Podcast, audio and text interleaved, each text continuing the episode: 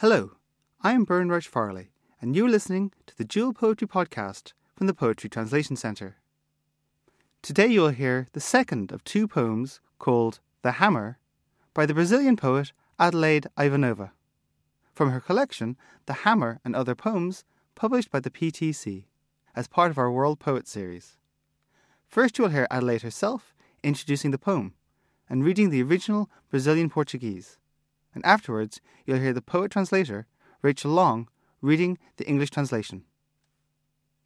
O Martelo is the last poem in the collection, and it works with this image of the hammer, which is something that I find very interesting because it is so loaded as an image, has so many meanings, and has been used as mythology or in literature or communist symbols. And um, I really like how it looks like, but also I like the the metaphor of it because it is something that is used to destroy, but also something that is used to construct and in the collection, it is something that appears as a potential self defense tool, which actually came too late. So I also kind of like this this relationship with time.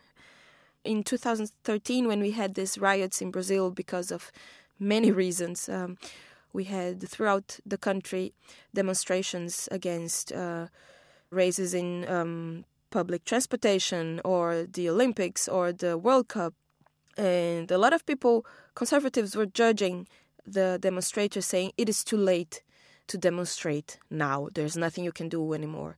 The World Cup will happen.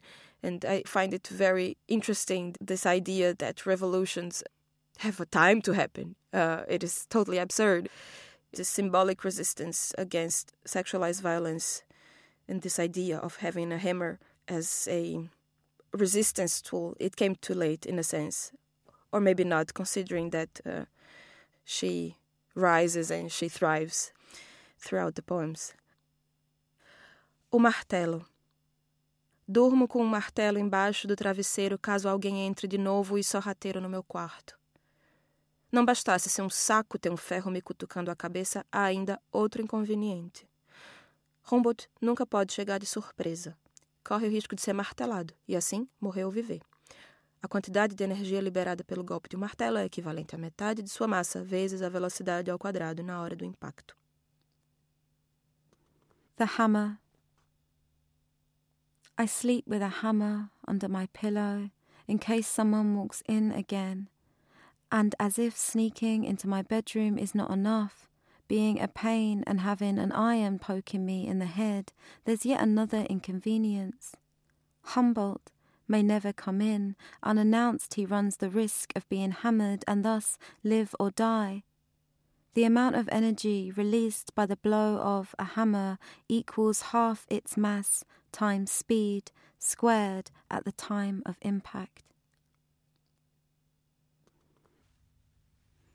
Adelaide Ivánova's poems were translated by the poet Rachel Long, with the writer, editor, and translator Francisco Vilhena. We are generously supported by Arts Council England, but we are still reliant on donations from people like you to keep our work with international poets going. To support the PTC, please go to poetrytranslation.org slash support us. Thank you very much.